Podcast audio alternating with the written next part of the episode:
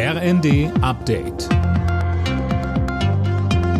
Stündlich neu. Auf den Punkt informiert. Ich bin Silas Quering. Guten Morgen. Zum Abschluss ihrer Protestwoche gibt es in Berlin heute eine Großdemo der Bauern. Neben tausenden Landwirten werden auch Vertreter von Speditionen, der Fischerei und der Gastro erwartet. Die Bauern wollen, dass die geplanten Subventionskürzungen komplett zurückgenommen werden.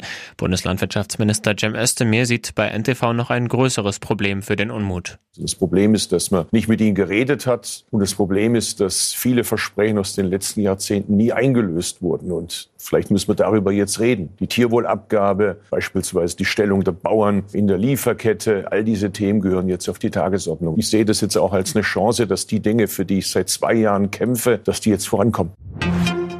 In Potsdam haben rund 10.000 Menschen gegen rechts demonstriert, darunter Kanzler Scholz und Außenministerin Baerbock. Auch in Berlin, Kiel und Dresden gab es Demos. Zu denen wurde aufgerufen, nachdem ein Geheimtreffen von AfD-Politikern mit bekannten Rechtsextremisten publik geworden war. Das Wahljahr in den USA nimmt heute richtig Fahrt auf. Im Bundesstaat Iowa stehen die Vorwahlen der Republikaner an. Gisa Weber berichtet. Und das Ganze steht unter dem Motto klarer Favorit und klirrende Kälte. Donald Trump liegt in den Umfragen überdeutlich vorne. Das Rennen um Platz zwei werden sich mit großem Abstand Ex-UN-Botschafterin Nikki Haley und Floridas Gouverneur Ron DeSantis liefern. Die Vorwahlen in Iowa haben großen Symbolwert und könnten die Dynamik des bisher eher eintönigen Wahlkampfes noch einmal beeinflussen.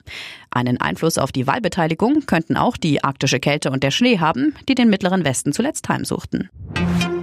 In der Fußball-Bundesliga hat sich Borussia Mönchengladbach gegen den VfB Stuttgart durchgesetzt. Die Gladbacher gewannen das Heimspiel mit 3 zu 1. Zuvor hatten sich Bochum und Bremen mit einem Unentschieden getrennt. Der entstand hier 1 zu 1. Alle Nachrichten auf rnd.de